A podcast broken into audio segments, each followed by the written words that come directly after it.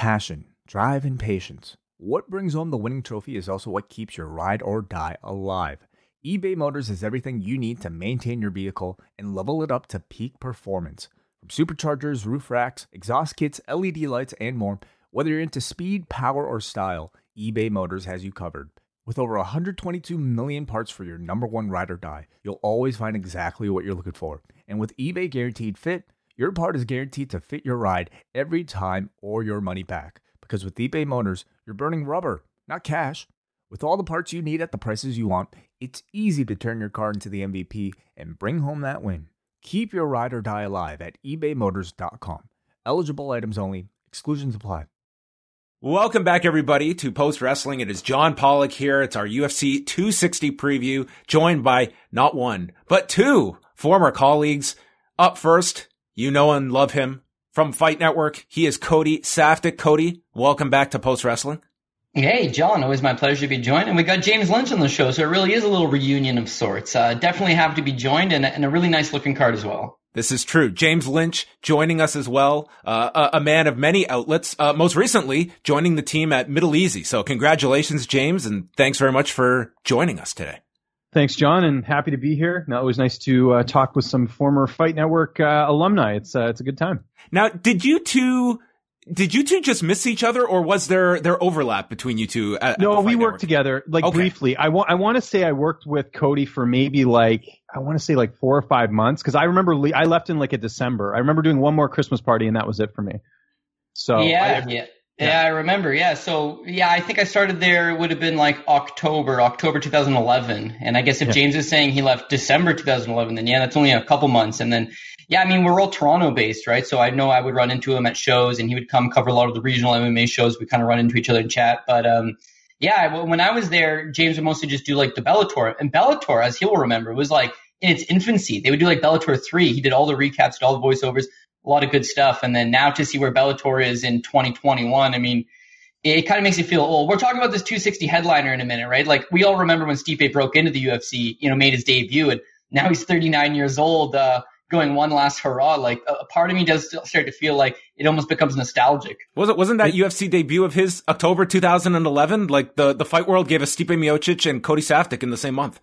Yeah, you know yeah. what? Actually, the very first conversation I had, because up until then, it's like I was doing recaps as well, and like didn't really know anybody, and you don't feel comfortable going up to your new colleagues and just starting to talk MMA and all that. But I started there, and it was uh, Shogun versus Dan Henderson one, which, as you guys will remember, is like, and I remember that was like broke the iceberg. Like everybody walked into the office, and everyone was just like extremely pumped up, and and that's how I really kind of start meeting people. They're like, oh, let's come to lunch. Like you're excited for that big fight. So I mean, it's the same now as it was 10 years ago. Like big fights always have that extra spe- extra feeling. Know, it's just like something in the air that you, you can get up for. I guess, I guess James, quote unquote, office space. This was this was the dance studio era. The dance studio, yeah, exactly. I was yeah, I was talking to. Uh, I told you this off air, John. Uh, we was talking to Dave Rutherford actually last week, just out of the blue, uh, just uh, on something different. But uh, yeah, it's crazy to think that we worked there, and it was like I remember us building the studio, and like yeah, it's just it's nuts. So what what what a time that was. Yeah, there's often the metaphor of like uh, working out of a broom closet. Like our podcast studio literally was a converted broom closet. That's right. Yeah, there's nothing glamorous about it, but it, it did make for some uh, some fun stories in hindsight.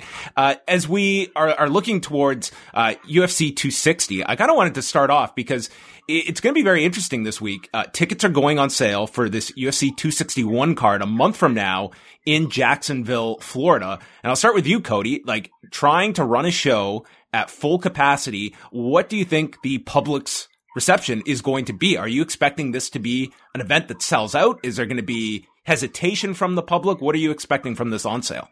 Yeah, I would expect it to be a sellout crowd. I don't know what capacity they're going to go to. A lot of the times you'll see with, you know, the NFL or certain certain sporting leagues have been able to run at half capacity or quarter capacity. Whatever the UFC decides to do, I think that they'll they'll get, uh, you know, they'll probably have a sellout crowd. I say that because you look at all the other events that have gone on and, and tried to have to a limited crowd, whether it be the Buffalo Bills having something in New York with 5,000 it, it, sells out, right? There's always going to be a portion of people that just aren't afraid. You know, you, you see it all the time. You walk around the, the streets of Toronto or I guess in any metro, metropolitan city.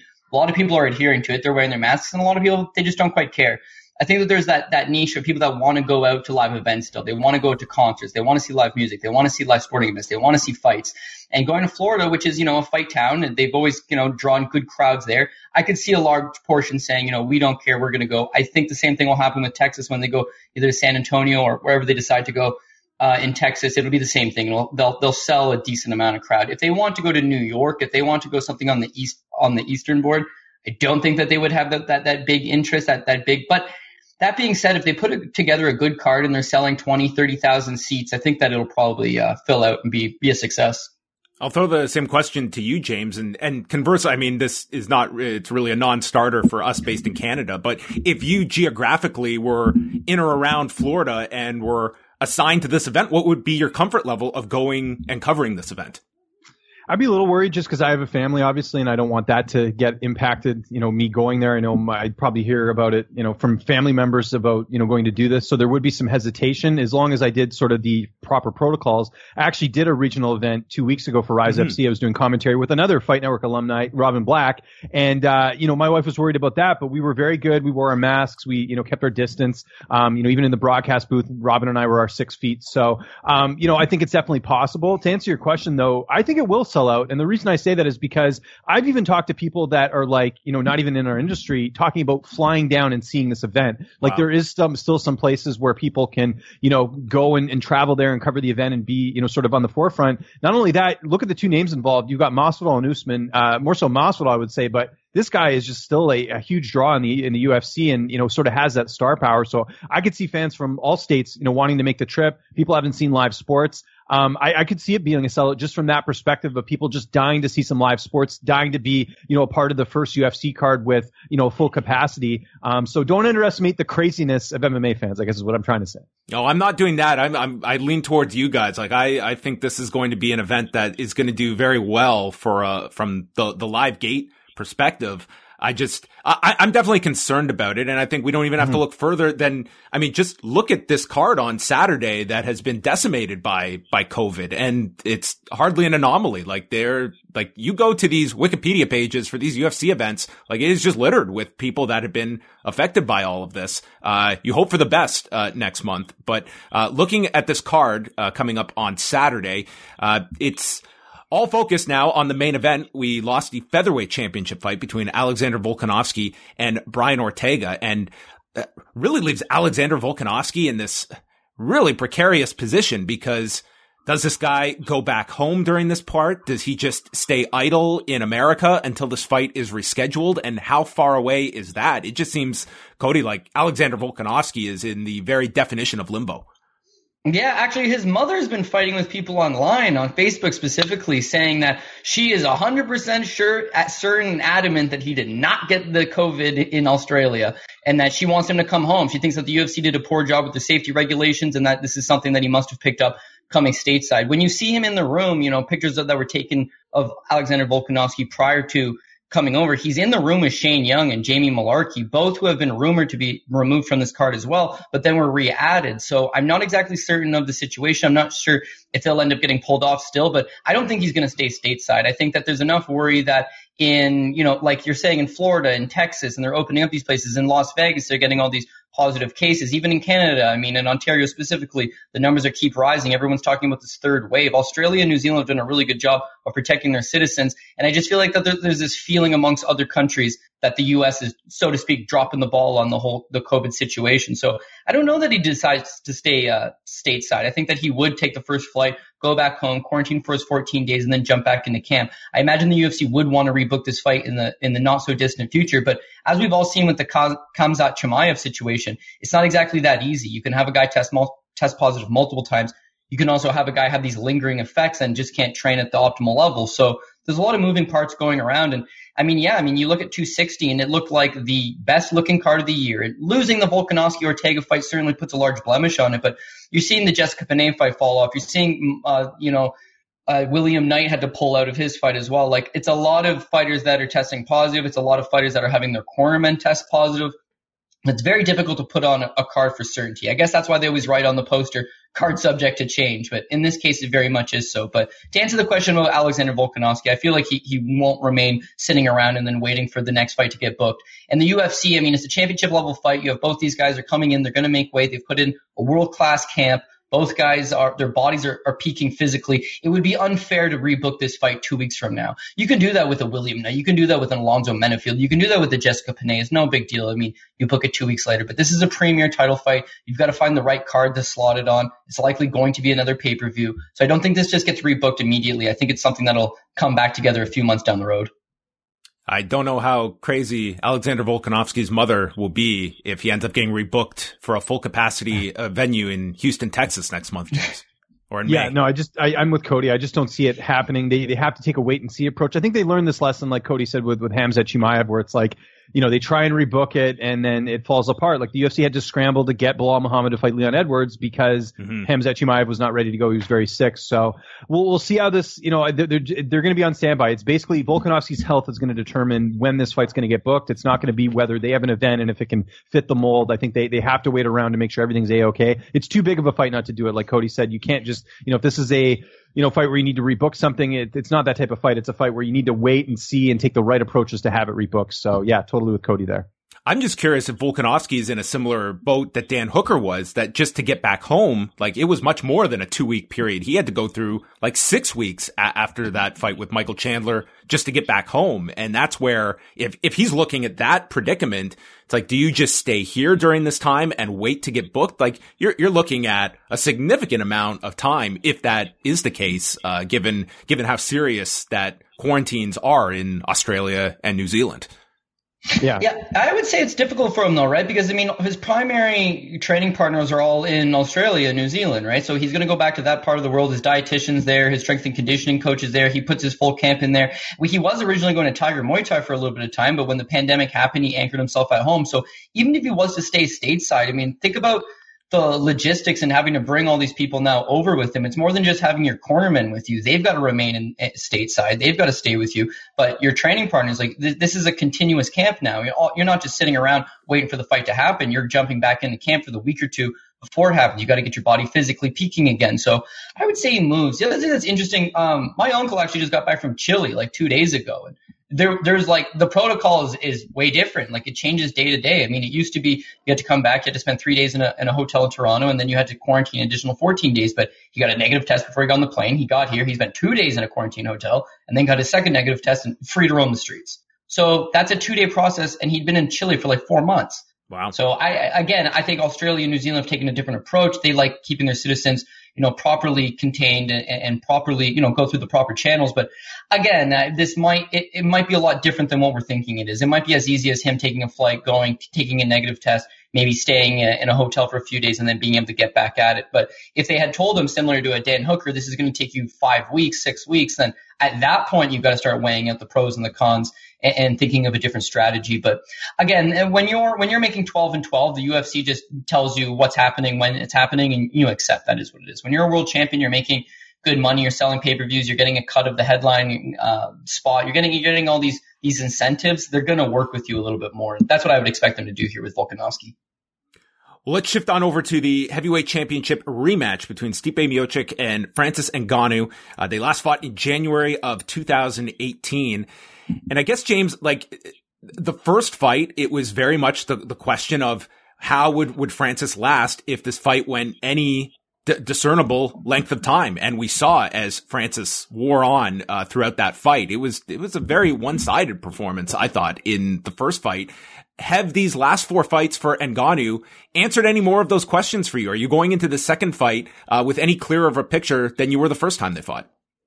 No, but saying that, I, I think Francis is going to win, and I'll, I'll, sort of explain my logic here. Is that I think with Francis, while you know he, we we knew the issues in the first fight, you know the cardio, the you know lack of preparation. They talked about this, you know, leading up to the fight, where Francis, for whatever reason, decides to go to, to France, you know, during his training camp, and that traveling, mm-hmm. I'm sure, played it played a role in it as well. And that's not discrediting Stipe Miocic as well, because he took a hell of a punch in that fight and still came forward and ended up winning the fight. But well, there are some you know differences between this fight and the last fight. The first, uh, for, you know, first off, obviously, is that he's at Extreme Couture. He's getting to work with Eric Nicksick, who's a world class coach. We've seen the work that he's done with, you know, Dan Ige and, and a lot, you know, and, and, just even with Francis himself, you look at the shape he's in, he looks a lot different than he was in the first fight. Also, he's getting to work with a lot of really good training partners over there. And, you know, Roy Nelson, Vinny Magalhaes, he has a lot of bodies at Extreme Couture that he didn't have back in France at the MMA factory with Fernand Lopez. So I think that's a plus as well. The other thing is Stipe Miocic. Um, you know, he's he's older, right? He's a couple years older. Father yep. time, you know, doesn't stop for anyone. So he's older. He has a loss in between there since they since they fought, which is the loss to Cormier, where he was finished in that fight. The second Cormier fight, he was losing, and it was only a comeback that Stipe ended up, you know, coming back and getting that win in the fight. So we have seen some weakness in Stipe in between. Then is that enough to, you know, for Francis to get it done? I think it is. I, I think there's a possibility of Francis, you know, going out there and knocking out Stipe Miocic, um, you know, in this fight. But you know, like we know, if if it doesn't happen early, I think Stipe can can take over just with that experience he has. Because have we learned anything? No, we haven't. Because all of his fights have been within the first round. They've been knockouts. I mean, we know he can do that. The question is, can he stop a takedown? Can he go five rounds if it needs to go that long? We don't have those answers. So a lot of what I'm basing on is just the hope that he has fixed that. But I, I think even so, um, you know, it's, it's, it's a close fight for a reason. And that's why Francis is the favorite, I think, is because they are banking on the fact that he has improved. He is younger. I mean, that's a fact. And, and just, you know, that Stipe, you know, isn't maybe what he was two years ago. He's still winning, but is he is, you know, is he in his prime right now? I don't know. It's tough to say. So yeah, I just based off just a bunch of assumptions, I, that's why I'm picking Francis in this fight. Cody, if you're constructing this game plan for Ngannou, does it come down to you, you? You know what the power situation is. Is it simply uh, take down defense, you're obviously not going to be out wrestling Stipe, but the belief that, as James mentioned, Stipe is now 38 years old and maybe he does not eat some of those shots that he did in the first fight. And you believe that you will land that shot and just do not allow this fight to go down to the canvas. Yeah, I mean, takedown defense is going to be key. Cardio is also going to be key. As long as he can, you know, fight for a couple of rounds, he's every round starts standing. He's going to have those opportunities. He's just going to make sure that he doesn't gas out after one or two rounds and become a sitting target. But this is the noticeable thing for Stipe or for Francis Ngannou. Prior to the first Stipe fight, he had largely knocked out all these opponents in the first round. Yeah, uh, Curtis Blaydes made it to the end of the second. Luis Henrique made it to the second, but Boyan, Anthony Hamilton, Andrei Arlovski, Alistair Overeem, all first round knockouts. When he fought Stipe Miocic, it's all of a sudden, oh geez, we didn't know that his takedown defense was lackluster, but it was the cardio. He got tired, and as he got tired, he got tentative, and as he got tentative, he just was not the same guy. Coming out of that Stipe Miocic fight, he takes on Derrick Lewis. Now this one's notable because now he knows his cardio is not very good. All of his other fights, he had knocked out his opponents in the first round, early into the second round. He goes after them. He lets all of his energy fly. You don't notice he's getting tired because he knocks the opponent out. But in the Derrick Lewis fight, I think that mentally he was thinking back to Stipe and decides, you know what? I'm going to just, I'm just going to try to conserve my energy. I don't want to get tired. There's a fear of getting tired. And as we all know, the Derrick Lewis fight, one of the worst fights you've ever seen in your life, and absolutely nothing happens. He changed the mentality after that. It was, you know what? Maybe I will get tired, but I can't fight like I'm going to get tired. I just got to go out, let my hands go. The Curtis Blaydes rematch, very fast. Cain Velasquez fight, very fast. The Junior Dos Santos fight, very fast. Cain and Junior no longer with the promotion. They're nice looking names. They're very notable victories, good to have on the resume, but the guys that were past the hill and past their prime. Jairzinho Rozenstruik, I mean, let's be honest here. The combination that knocks him out is six missed punches and a kill shot on the seventh. It's not exactly the most technically uh, combination. There's a lot of rawness and, and there's just wild aggression out of Francis Ngannou, but he's just looking to end the fight as quick as possible. If he doesn't knock out Rozenstruik there, what was he going to do? Bum rush him with another combination? Again, this is not good for your cardio. He's not fighting he's not fighting a game plan that's built around going three rounds or going five rounds. He's fighting now a game plan on just finishing as quick as possible. And of course, this is heavyweight, where his puncher's chances is, you know, it's times 10. He's the biggest power puncher we've seen in the heavyweight, heavyweight division for a very long time.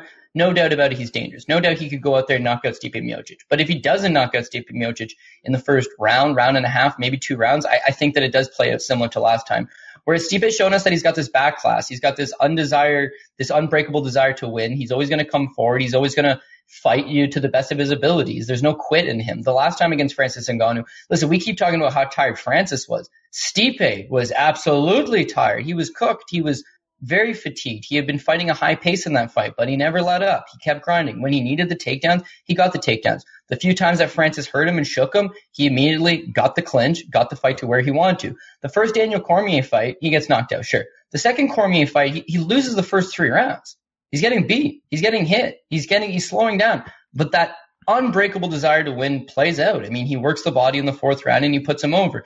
In the in the rematch against Cormier, the trilogy fight, I guess I should say, it's the same thing. It's like he shows you that he is he really is one probably the best heavyweight champion of all times. He's one of the greatest heavyweights to ever fight the game. He can fight five rounds. He can wrestle. He can strike. He does have a good chin. Yes, he has been knocked out by Stefan Struve and Daniel Cormier in the first round, but again, this is a guy that you really do have to put out to put away. And if Francis doesn't do that, then I, I got to go with Stipe. So I went with Stipe the first time around on the basis that I thought the wrestling and the cardio would be a huge factor. And even though he's a little bit older, I think they're going to be a huge factor here too.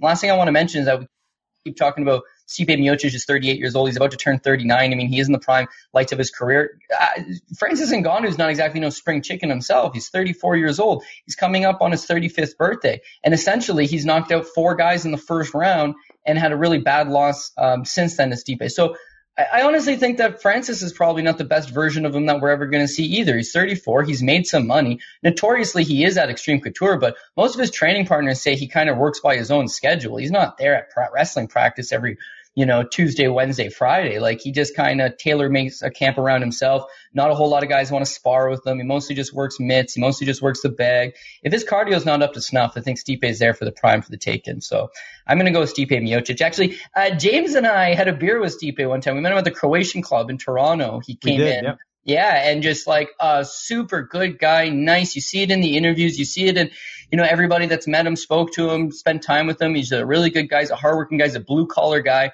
And I think that that blue collar, hardworking mentality is what he needs to do here is just uh, get back to the basics. But it, it's going to be a hell of a sweat for the first two rounds because he's dealing with dynamite. James, as you look at uh, the resume for Stipe Miocic, if we fast forward and see a successful title defense on Saturday, uh, everyone I think is looking at the, the next potential fight, that being with Jon Jones. If you are Stipe Miocic, is there any conceivable way that you see Stipe at this point calling it a day at, at, his career or when you're staring at a fight that big potentially uh, with Jon Jones that ultimately that is going to be uh, pulling this guy back for at least one more fight. I think you consider it for sure, and and I think I you know I sorry so to answer your question, I think it's a bit of both. I think part of him is like you know what I got a family, maybe it's time to ride off into the sunset. I got the firefighting thing, it's all good. Mm-hmm. Then there's the other side of it. It's Jon Jones. I mean that's that's a fight anyone on the roster would want. It's a huge payday. It could set up his you know kids for the next little bit in terms of the payday on the fight. And let's not forget either that this was a fight that was supposed to take place. Dana White revealed this. Uh, it was supposed to take place uh, after the Daniel Cormier fight, the second one. But then of course Jones got popped for steroids. It completely you know squashed those plans. But the plan was that year because the Cormier fight was in July. They wanted Jon and Stipe to fight in December, and that didn't end up happening because of the fact that Jon's got popped. So this is a fight that's been discussed for a couple years. I think there could be some interest there as well, but we'll we'll have to see how the fight goes on Saturday. Like if it's a brutal loss or you know even even like a quick win, like there there could be a lot of different ways this fight can go. But I I would say if I had to give a percentage, I'd say there's probably a 60 to 70 percent chance that Stipe takes that fight against Jones if he does win, of course. Do, do you look at this, uh, Cody, from any particular standpoint of like Jon Jones watching this fight? What is n- number one? What is the more advantageous opponent for your heavyweight debut? And promotionally, I mean, does does Francis Ngannou have that that extra kind of promotional muscle that you know you put Jon Jones and Francis Ngannou? There's something more attractive to the public with a fight of that magnitude. Yeah, I would think that would be the UFC's best bet is to get Francis versus Jon Jones, just being that Francis has this crazy power. And a lot of people, I would say that they're Jon Jones haters. You know, they want to see the guy lose. They want to see this unblemished record come to an end. It's the same thing in any sport. You tend to hate the guy who's the best. You know, nobody's cheering for Wayne Gretzky. No one's cheering for Lionel Messi, other than, unless he plays for your team, of course. And it's the same thing in boxing with Floyd Mayweather. You're not tuning in to see Floyd run up another win. You're tuning in to see hopefully him lose that. Oh, Jon Jones has been near perfect. Yeah, he has a disqualification loss against Matt Hamill. But besides that, I mean, the guy is unblemished, and a lot of people want to see him lose. They don't want to see him just lose a close decision like a Thiago Santos fight or a Dominick Reyes fight. They want to see an em- empathetic, you know, uh, conclusion to the night. And I think that that's something that Francis Ngannou brings forward. When you think about a matchup with Jon Jones and Francis, it's very salivating. You know, Jon likes to play the outside game. He likes to mix in that wrestling. He's got great cardio, but if any point he gets hit by Francis, a much larger man, it, it's game over. When you think about Jon versus Stipe Miocic, maybe not quite as exciting. You know, Stipe can wrestle a little bit himself, and Stipe, uh, his power punching is not the same as Francis Ngannou. And maybe Jon could take those punches and take him to some deeper waters. Like breaking it down, maybe not as interesting, but still, you have you have Stipe Miocic, who's one of the most recognizable stars in the UFC. He's been the heavyweight champion for a, a number of years now. He's fought guys like Daniel Cormier. He's headlined pay per views that have sold pretty well. Uh, he's been there, done that. So I think that to see you know, a guy like me, when you consider the greatest of all times for heavyweights, right? You think of Fedor, but it's like, oh, the way that run ended, especially, maybe he's not the guy anymore. You think of Cain Velasquez, and you know what? That is a little bit of a flash of a pan when I think back on it now. His body just wasn't able to keep up with the times. I think about Fabricio Werdum. Geez, you know what? He, he is, to me, actually one of the greatest heavyweights of all time. Um, but then you got Stipe. Stipe is a guy that knocked out Fabricio Werdum to lift his title off of him. He's a guy that's fought, you know, the who's who's of the division and the guy that always fights through to the end. So I think it's going to be interesting either way. The UFC probably has an easier time selling the Francis Ngannou fight, but uh, I think that it's still going to be big business if they go Stipe Miocic. Whatever, whoever ends up finding it, it is Jon Jones at the end of the day, and it's Jon Jones in a largely competitive fight. It's not Jon Jones as a four to one favorite. It's not Jon Jones as a five to one favorite, which is every time you see him, it's him in an actual competitive fight, and that they'll be able to sell. Regardless of that, though, when you look at the rest of the division, Derrick Lewis, Alexander Volkov, Curtis Blaydes, Ciryl Gane, none of those guys are ready for a title shot right now. So very much the winner of this fight probably goes out there and fights Jones. And for Stipe, yeah, he definitely doesn't hang them up. He takes that fight. Uh, it's a very big uh, night for Tyron Woodley. I think this is going to be very much a referendum on his career. James, do you still look that Tyron Woodley has it in him to be able to show the the brilliance of his past, or have we just seen too much in these last three fights uh, of evidence to the contrary that Tyron Woodley? I mean, he's about to turn 39. Uh, can he turn back time in the in this fight? Because it seems like this this is very much that conclusive point for his career and which way it's going to go. It's the latter. I, I think Woodley's uh, he's past his prime at this point. He's not the same fighter. It would be different if those last three fights he actually won a round or they were mm-hmm. close, but they were all they were they were complete shutouts. Yep. And now you're fighting a guy who two of those losses is a guy that had trained with them. In fact, Gilbert Burns, um, I know Vicente mentioned to me that he was actually used in that prep in the training camp for Tyron Woodley when Burns fought Woodley, um, you know, to sort of mimic him and stuff. So uh, you know, Luque is very much familiar with this opponent in terms of fighting Tyron Woodley. I also think Luque is very underrated. Uh, you know, outside of the one loss to Wonderboy, He's pretty much won most of his fights. The loss before that was Leon Edwards.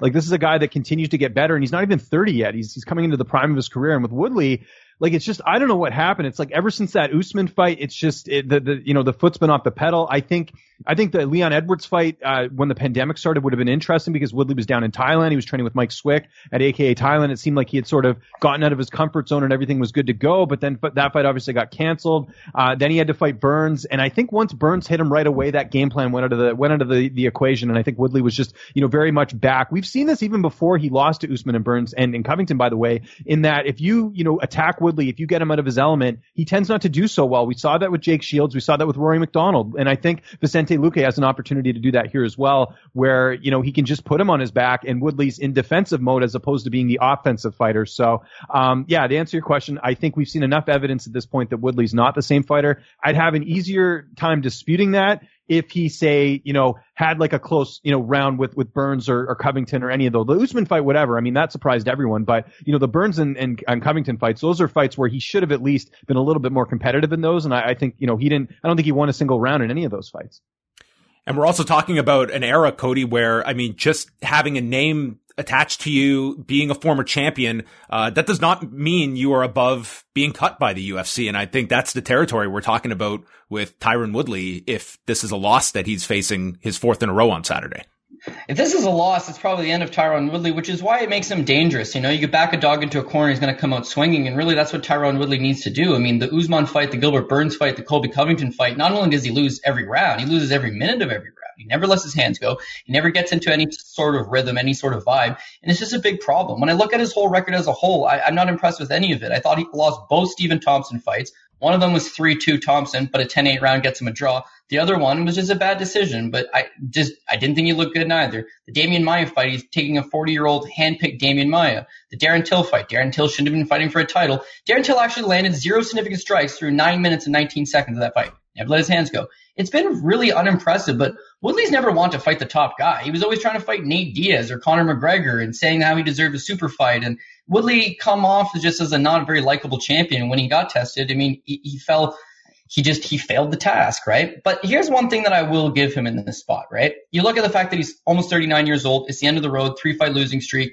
This is a must win situation. So one, at least we know that he might just let his hands go. If he realizes this is the last time I'm stepping into an MMA cage, at the very least, maybe that tenacity comes back to him ever so slightly. The second thing here, John, this is the first time in six and a half years that Tyron Woodley's been scheduled for a three round fight. So Tyron Woodley's not a guy that he conserves himself too much. He never lets his hands go. Like I said, he's not using his wrestling anymore. Why does a guy that has that good of wrestling not opt to use it anymore? Because he's worried about gassing. I mean, wrestling is very taxing on the body. If you're going to shoot, reshot, there's scrambles, it tires you out. So he doesn't want to wrestle anymore. He just wants to sit there and look for that one big counter punch. But this being a three round fight, at least theoretically, he could wrestle a little bit more. He could let his hands go a little bit more. And this is why this is an interesting fight for him, right? When you look at Vincente Luque, Vincente Luque is extremely hittable to the tune that Bryan Barberena hit him 169 significant times, dropped him, and almost defeated him in that fight. Mike Perry hits him 87 significant strikes, hurts him bad, loses a split decision in that fight. Stephen Thompson hit him 138 significant times. Niko Price hit him 129 significant times. And in his last time against Randy Brown, he looked a lot better, obviously. But he doesn't really tend to move his head a whole lot. He's extremely hittable. So being hittable is not going to be a good thing when you're taking on Tyron Woodley.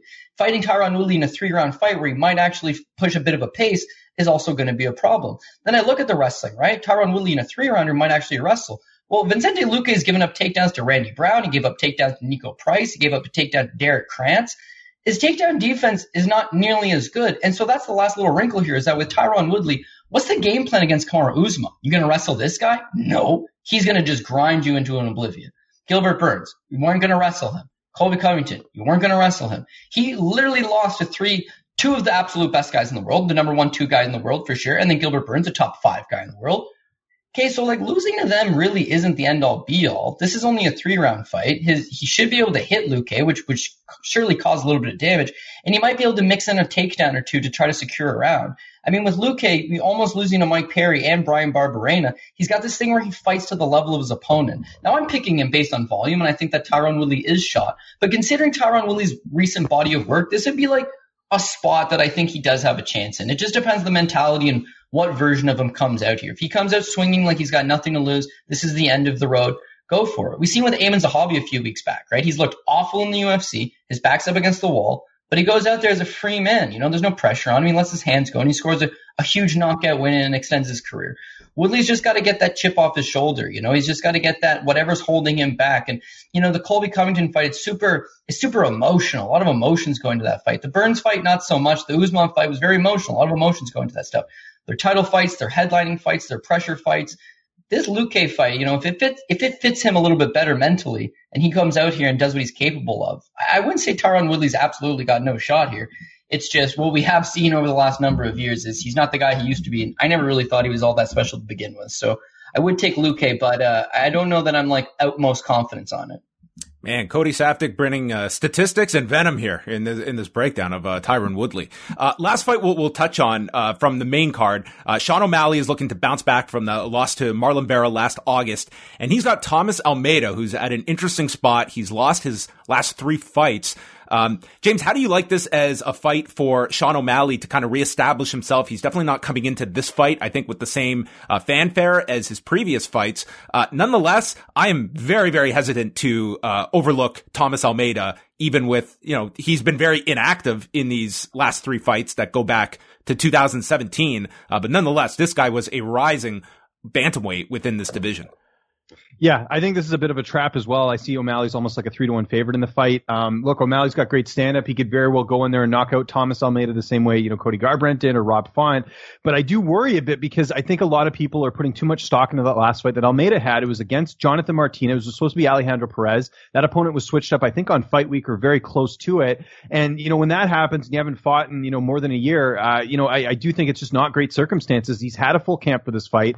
He was training with Charles Oliveira. I know for a fact he didn't, you know, from what I heard from his management, he wasn't doing a lot of media because he really wanted to focus on this fight and get back in the winning track. I, I agree. I think Almeida can win this fight. Um, the problem is he does get hit a lot. And, you know, even before, like when he was on his winning streak, I remember when he fought Brad Pickett or Yves Jabouin even, I remember him getting hit in those fights. So if O'Malley connects, he could certainly put out his lights. But I do think as well, O'Malley, I think the verdict's still out on him as well. I mean, you know, the Chito Vera fight, say what you want, whether Vera hurt him or not. I mean, the injury did play a role in the, in the loss as well. I still think Chito, you know, could have definitely won that fight even if that didn't happen. But you look at the level of competition. I mean, there are guys that were tailor made for him to beat, like Eddie Wineland, like Quinones, guys that have taken damage that, you know, were sort of set up. And then you look even before that, Andre Soukhamthath and Terrion Ware, those are two fighters not in the UFC anymore. So I do feel like O'Malley was even going into the Vera fight a little bit overhyped. And I think in this situation, he's even a little overhyped as well. I don't know what type of Thomas Almeida we're going to get. That's why I can't pick him here because if he's not like he was before, I don't think he wins this fight, but if he's even close to it, I think there's a chance. And so I do, I do think this is one of those fights that people need to be a little bit careful with if they're betting it or they're picking it because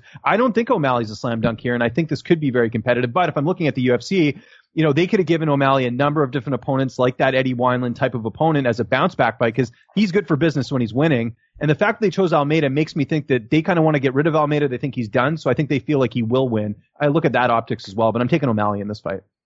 Uh, Cody, are you uh, betting wise? Do you do you stay away from a fight like this, or do you, do you see a, a clearer path to victory for one side over the other? Yeah, well, James is bang on. It's a bit of a trap line, right? Three to one. I'm not disagreeing that Sean O'Malley shouldn't be the favorite. I'm not disagreeing that Sean O'Malley won't have a good chance to win this, but three to one, consider this, right? He's had four fights in the last three years in the UFC. Two of them have ended with him in a, leg injury. Everyone wants to talk about the Marlon Vera fight, but he did the exact same thing in the Andre Soukhamthath fight. Soukhamthath really just need to stand up. Had he just stood up in that third round, O'Malley was compromised and he would have lost that fight. So you have a guy here that does have skinny legs, and when you look at the Marlon Vera fight, did did Sean just roll his own ankle, or was it the low calf kick? Did the low calf kick cause his leg to seize up? You see the exact same thing, Michael Chandler versus Brent Primus in Bellator, right? Where it's like that low calf kick, it just kills the nerves, and all of a sudden you, you can't stabilize any weight on it.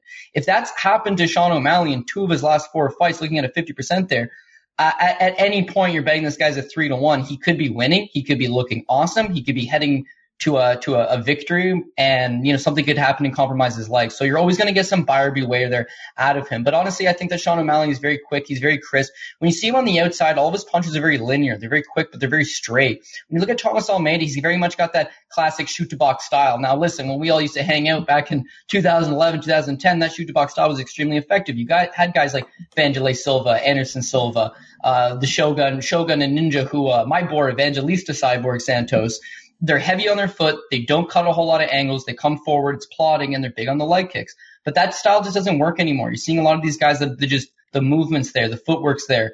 They, they move laterally and they're able to intercept you. And Thomas Almeida throws a lot of hooks. So even though the reach is pretty comparable, Sean O'Malley's a lot faster, and I think he just beats him to the target. And therein lies the problem with with Thomas Almeida. I mean, it's possible that taking the three years off between the Rob Font fight and returning against Jonathan Martinez was good for his chin. But let's not forget, he got dropped by Brad Pickett. He got, he got knocked out, but dropped by Cody Garbrandt. He got dropped twice by Jimmy Rivera. He got dropped twice and knocked out by Rob Font. And then his last fight against Jonathan Martinez, Jonathan Martinez moved laterally. He did exactly what I'm talking about. Stayed to the outside, moved laterally. He allowed Thomas Almeida to follow him and chase him, and then he beat him to the punch. As a result, he outstrikes him. He picks up a decision victory. Sean O'Malley is fast. He is good on the outside, and obviously training with the MMA lab. I mean, these guys specialize in the low calf kick. So hopefully it's something that he's gone back to the, the drawing board and shored up. And with O'Malley, I think his confidence is his biggest weapon, and it's also his biggest enemy. I mean, going into the Marlon Vera fight, he was not respecting a guy who quite literally could fight anybody in this division competitively. Marlon Vera loses the first round against anybody, but he's he's a top 15 guy. He's extremely strong. He's extremely durable.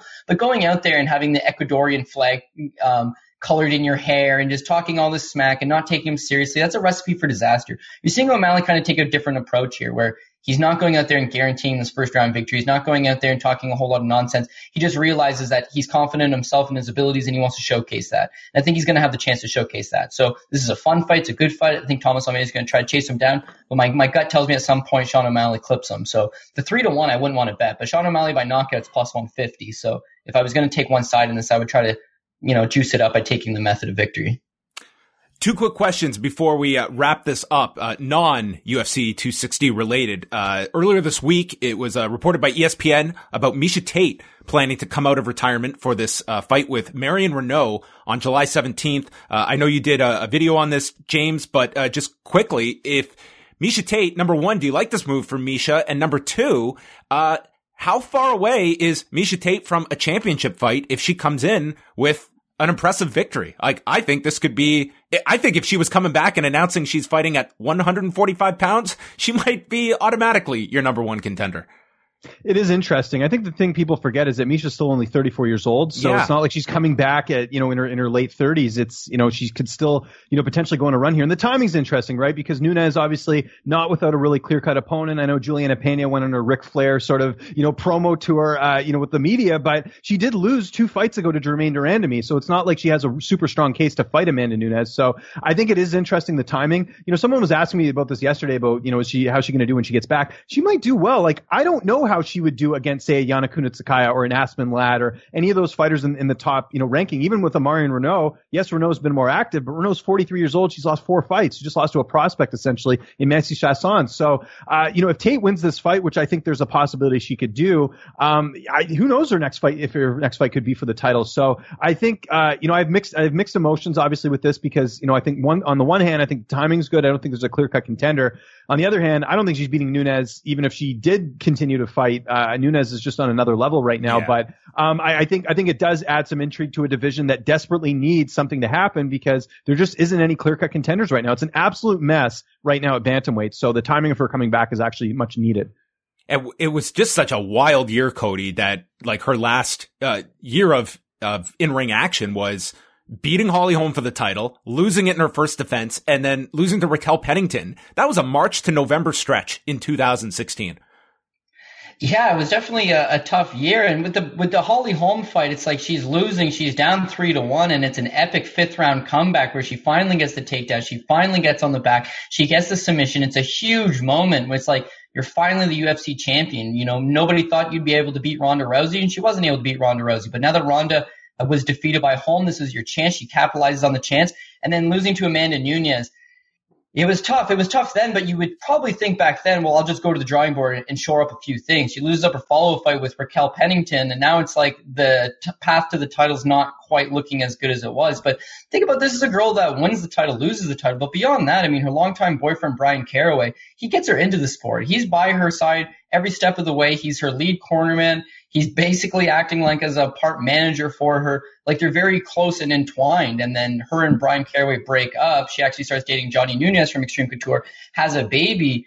At this point, it's like, where is the path to the title there? But that's a lot of personal life stuff. So I think that, you know, splitting up with a long time a partner, you know, now now you're having a baby, you're with somebody else, you just lost two fights consecutively, you're not in title contention anymore, you're getting a little bit older. These are all reasons to walk away, and Miesha Tate does it, but she did not walk away because she was over the hill. She walked away because she had all these changes coming on in her personal life. I know she's done a little bit of work for ONE FC in the time since that. Now she's back, she's reinvigorated, she's been in the gym for a while, looks like she is in good shape. And this is a great fight to come back with Marion Reneau because as, as much as people are speculating Miesha Tate's a little bit old, she's nine years younger than hmm. Marion Reneau, which to me is just absolutely crazy. The gym teacher keeps doing it uh, in one Marion Reneau. But yeah, with Miesha Tate, this is a fun fight to come back to. My thing is that is she far from a title fight? No, no, because she's a notable name and I mean, Nunes has defeated everybody else in the division, so why not have a run back? But I don't know how much interest she'd be having in having a fight with Nunes, especially off the hop. Like, if you beat Marion Reneau, you're going to jump right into a, a world title fight. I, I just I don't know. You were defeated soundly the last time. There's just like a lot of question marks going on there. But here's the greatest angle here. John, I think you'll appreciate this one because you've had the pleasure of uh, interviewing Juliana Pena about Ronda Rousey. Remember how crazy she would get and how she like smashed her glass just hear seeing Ronda Rousey, this girl's ducking me, and she'd get way too emotional and fired up. If Miesha Tate comes in and uh, leapfrogs Juliana Pena, I can't wait for the interviews. They are gonna be great. But uh, yeah, either way, I think it's exciting to re-add Miesha Tate, a former champion, and the division. They need life. They need they need that that that big name competitor. Whether she's at the highest level anymore, it's fine. You can still give her, as James mentioned, this is a great point. You know, you have those Aspen Ladds of the world. You have some of these young and up and coming fighters, but what's going to get them over the hump, right? They need to fight the Holly Holmes. They need to fight Miesha Tates. They need to fight Sara McManns. They need to fight those girls that have a name in the division, but maybe aren't quite there anymore. So Miesha Tate plays a good role. Either her skills have not been regressed and she's going to come out here and be competitive and can eventually work herself into a title challenge challenger situation, or she's going to be there to promote that next that next brand of young MMA prospect coming out of the 135 pound division. And the last thing, I'm going to make this very Canadian centric, given the uh, the the panel here. Uh, Bellator is coming back next week. We've got Bellator 255. James, how are we going to watch this thing in Canada? I've emailed them and I've got no response back. I'm gonna have to like I I almost want to message them and be like, do you want me to pirate this because I need to watch this for my job? Like you guys got to get this together. It's it's insane to me that they have not made Canada more of a priority considering how big MMA here is in terms of the viewership. Um and and just keeping us posted. I get asked that at least once a day about Bellator uh, being on in Canada, and I still have no idea how to watch it. I don't know where they'd host it. They can't host it on TSN because they have the UFC rights, conflict of interest, obviously. Um you know even if they just put it on YouTube or something, that would be good. Like on I think that's probably the the the last case, the last ditch effort is is YouTube. Like you've got to have some window here, and uh, Scott Coker said as much that you know they're working on whatever their plan is for Canada. But I mean, we're eight days out here. It's got to go somewhere. It just seems that um, I I really question like where the what the Bellator fan base is in this country at this point. It's it's never been on stable footing in this country, but here we are. Like this is this is a huge you know, re- reinvention of Bellator, this, this launch of the Grand Prix that you hopefully have like a solid strategy moving forward beyond just your, your partnership in the US.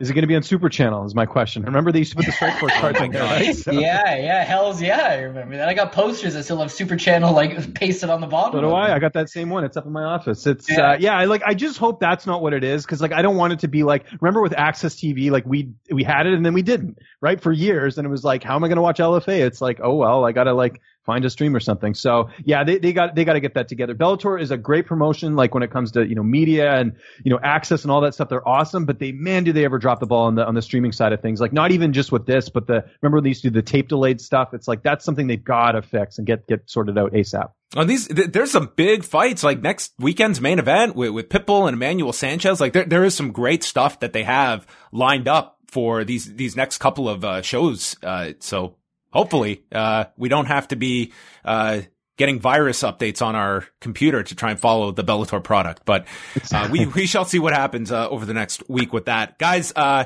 I kept you longer than I uh, initially asked you guys to join me, so thank you so much for uh, lending me your time. I uh, want to get all your your plugs out. Cody, where can people get more of Cody Saftik's opinions? Yeah, you can hit me up on Twitter at CJ Saftik, but I'm going to take this t- this time to plug the Bellator undercard. Mads Burnell, Saul Rogers, Carlo, uh, Roger Huerta's back, Mandel Nallo, shout out to Canada. Magomed Magomedov, you remember him as the only guy to defeat Peter Yan clean. He's also 17 and 1 with a loss to Peter Yan. This is an absolutely loaded card top to bottom, and hopefully that something does get figured out. But yeah, if you have any questions, UFC, Bellator, PFL, uh, ACA, whatever that they're offering lines on, you can hit me up at CJ Saftik. And John, always my pleasure. James, great chatting up again, and good luck to everyone moving forward. And James, the floor is yours. Uh, congrats, as yes. I mentioned, on the on the recent gig with uh with MiddleEasy and uh, one of the best interviewers out there. I appreciate that. Thank you guys for having me on. Always good to, to chat with you guys and always uh, appreciate when you reach out. I'm always game to do these. At Lynch on Sports, I keep it simple. Twitter, Instagram, YouTube, that's where you can find me. I put all my content on there, even the stuff I do for other outlets. It's in playlists. Very easy to go. And I'll also echo what Cody said. Uh, this is a stack card. I already talked to Emmanuel Sanchez, really pumped about that, but I'm going to be talking to Pitbull on Sunday. But I'll tell you a guy I'm really excited for in this card, Jason Jackson. This guy mm-hmm. looks like he is a wrecking ball. I think totally. eventually it's only a matter of time before he's going to be fighting Lima for the title. Uh, he's one of the standouts at Sanford MMA. So keep an eye. He's fighting Neiman Gracie, who uh, I don't know if you guys saw Gracie switching up camps. He's at King's MMA right now. So really excited for that matchup. Yeah, this is a very good card next next Friday. Um, and I will just uh, mention James uh, on, on the graphic side is there anyone who is more of a mover and shaker behind the scenes of the MMA slash pro wrestling podcast world than one Robert Pearson? Yes. Oh man, that guy is that, that guy's phenomenal. I, I he's, he's the, the one who made all. He, he made all my artwork. Um, he's he's the best in the business. I don't think there's anyone that comes close. So I, I love and I love those posters that Ariel does. He should be making that into merch. I don't know why he doesn't. That that's his next step, I think. Well, guys, uh, thank you so much for this uh, this great roundtable chat. I hope we can do this again in the future. Uh, you can catch all of our coverage of UFC 260 this Saturday night up on the website. Myself and Phil Chairtalk will be live on the Post Wrestling YouTube channel immediately after the card, and of course. Follow Cody Saftik, James Lynch, all their great work. And that is it for us. This has been your UFC 260 preview show.